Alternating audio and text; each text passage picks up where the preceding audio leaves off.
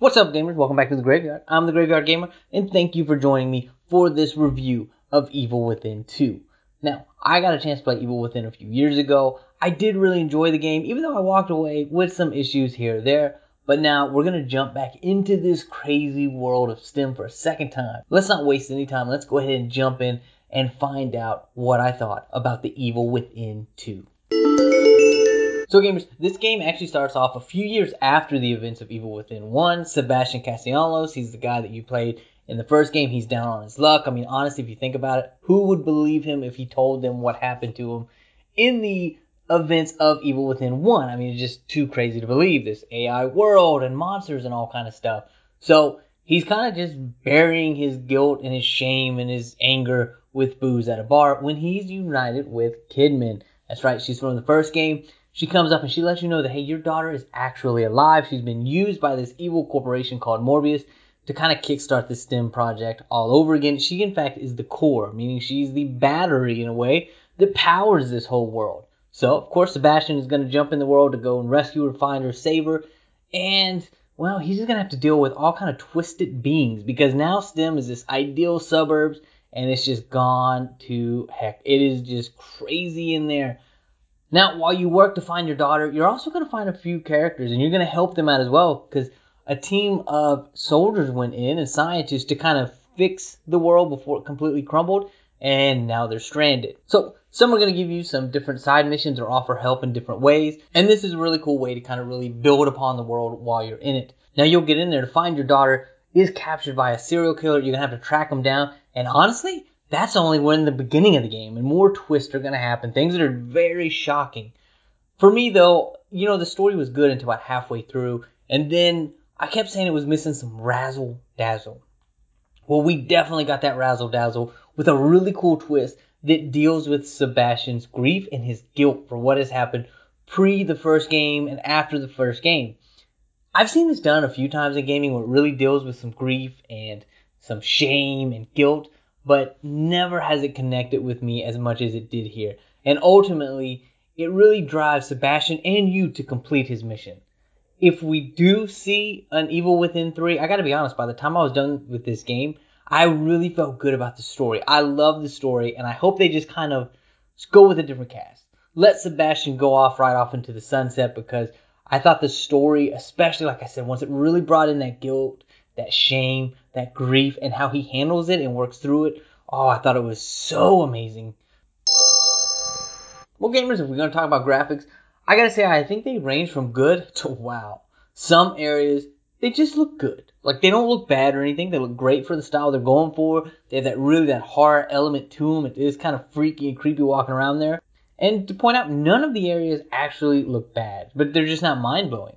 But then some areas, some cutscenes look amazing. It really happens when instead of bleak, dark settings, you go into an area where white is prevalent. It just pops in this game. Like it really makes it look really good. I mean, there's one level where you're walking down a corridor and it's all white, and to me, it was almost photorealistic. Like that's how good it looked in that setting. The character models to me are all the same. Some look really good and some are just okay. So to me, the graphics are, it kind of ranges. It, it's right there at that, I would say at that average level, but just be aware you can see some amazing shots in this game. So gamers, this is a third person action game. You do actually have the option of playing in first person as well. It's in the option menu, you can flip it right on there. I stayed third person the whole time. Now when you go through the game, because it is that survival horror style game, you are going to have to gather ammo and resources to keep yourself safe, obviously, but also to upgrade. Now, these upgrades include better power for your weapons, more ammos, crafting ammo, things like that. You know, you'll make different bullets and whatnot. Now, for your personal upgrades, you'll find better ways to sneak, new abilities like a slow motion for aiming, and also this auto dodge to break away. Uh, I thought that was extremely important to get, along with better health and faster movement. After the first few missions that set up the story, you'll find yourself in one of the game's open areas. Now, this really lets you start to experiment with your gameplay. The more you explore, the more items you find, new weapons, ammo, and even entire side missions. One involved being chased by a ghost that I believe is absolutely vital to the story, and you can miss it if you don't go around and, and look in every area. But by looking everywhere, that means you're going to encounter more enemies while exploring. Now, you can handle this with sneaks attacks from behind. I absolutely recommend that over than just running and gunning because you will get messed up if you just try to straight up Rambo this game. What I really love too is say you are sneaking, the game has a great way of getting into cover and then moving around corners. A lot of times when you're kind of coming to a T and you're trying to move around in cover, games kind of get hung up or whatever. This game does a great way to do it. Moving around corners was awesome. And that sounds kind of crazy to say, but it is very important when you don't want to get seen in a room full of enemies or just a room full of one particular enemy that you can't fight head on. And honestly, in a pinch, you can use a melee weapon. They have a few of them in there. I think you always have your knife on you. You do, of course, if the going gets tough, have a wide variety of weapons. From pistols to shotguns, a rifle, crossbow, flamethrower, sniper rifle, automatic machine gun. I mean, there is a lot there. And what is cool is there is a different version of each of these weapons as well. For the most part, I found combat to be satisfying. One of my biggest issues was I didn't find a great quick turn. That would have been really helpful in moments when you get swarmed. I never found a way to, you know, completely reverse yourself because there are times where you're getting attacked and you just need to turn around real quick and it, there's just no option for that. But on a related note, I have to speak about boss fights and I love them in this game. They are the right kind of challenge where you have to learn the patterns. You have to think smart. You honestly have to act fast. There were tough ones, but I always felt like they were fair. There is one fight that I love that was a throwback to the first game. If you played the first game, you're going to do this awesome, awesome fight back. I thought it was great. Overall, I have to say boss fights were just a big highlight of the game for me. But I've mentioned the open areas of the game. Let me say that you will have several linear levels in this game. So you'll kind of have a few open areas and then you do a few linear ones and it'll be another open area. So I thought that was a nice mix.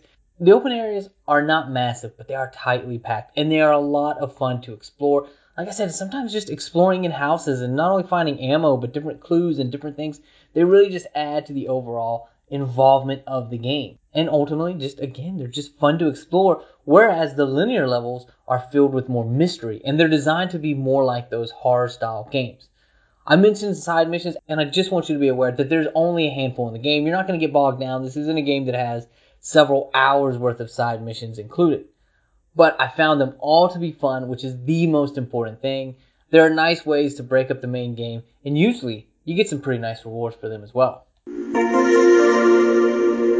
Well, gamers, let's talk about the trophies and the fun factor. So when it comes to trophies, I felt like it was a good mix. Some for random ones, some for combat, collectibles, and the level of challenge you play on. Now, when it comes to fun factor, I will say I enjoyed a lot about this game. For me, even before I felt like I got the razzle dazzle, I still enjoyed the game, but after that razzle dazzle, I was just hooked. Time for that final score, and for me, this game started off enjoying it, but it just it felt like that one thing was missing. The story element dealing with grief it just gripped me. It just really brought the game like up to that next level for me. From a gameplay perspective, the story, the graphics, and the characters, uh, it's just amazing. And this game is just a nice improvement over the original. I did enjoy the original, but this one, it, it's just its own game. You know, the original has those strong ties to Resident Evil 4. This to me is very much its own thing, and I loved it. Also, the difficulty, it's still tough, but it's not overbearing like it was in Evil Within 1 for me, in the end, this game is a solid 9. And I just want to point out, I don't usually talk a lot about sound in games, but this game's version of the song Ordinary World is awesome. And for whatever reason, it just fits so well. So, gamers, with that being said, I would love to know your thoughts about The Evil Within 2. Reach out, let me know at thegraveyardgamer at gmail.com. You can find me posting stuff all the time on Instagram at The Graveyard Gamer and on Twitter at The Graveyard G. Till next time, I'll be creeping around the graveyard.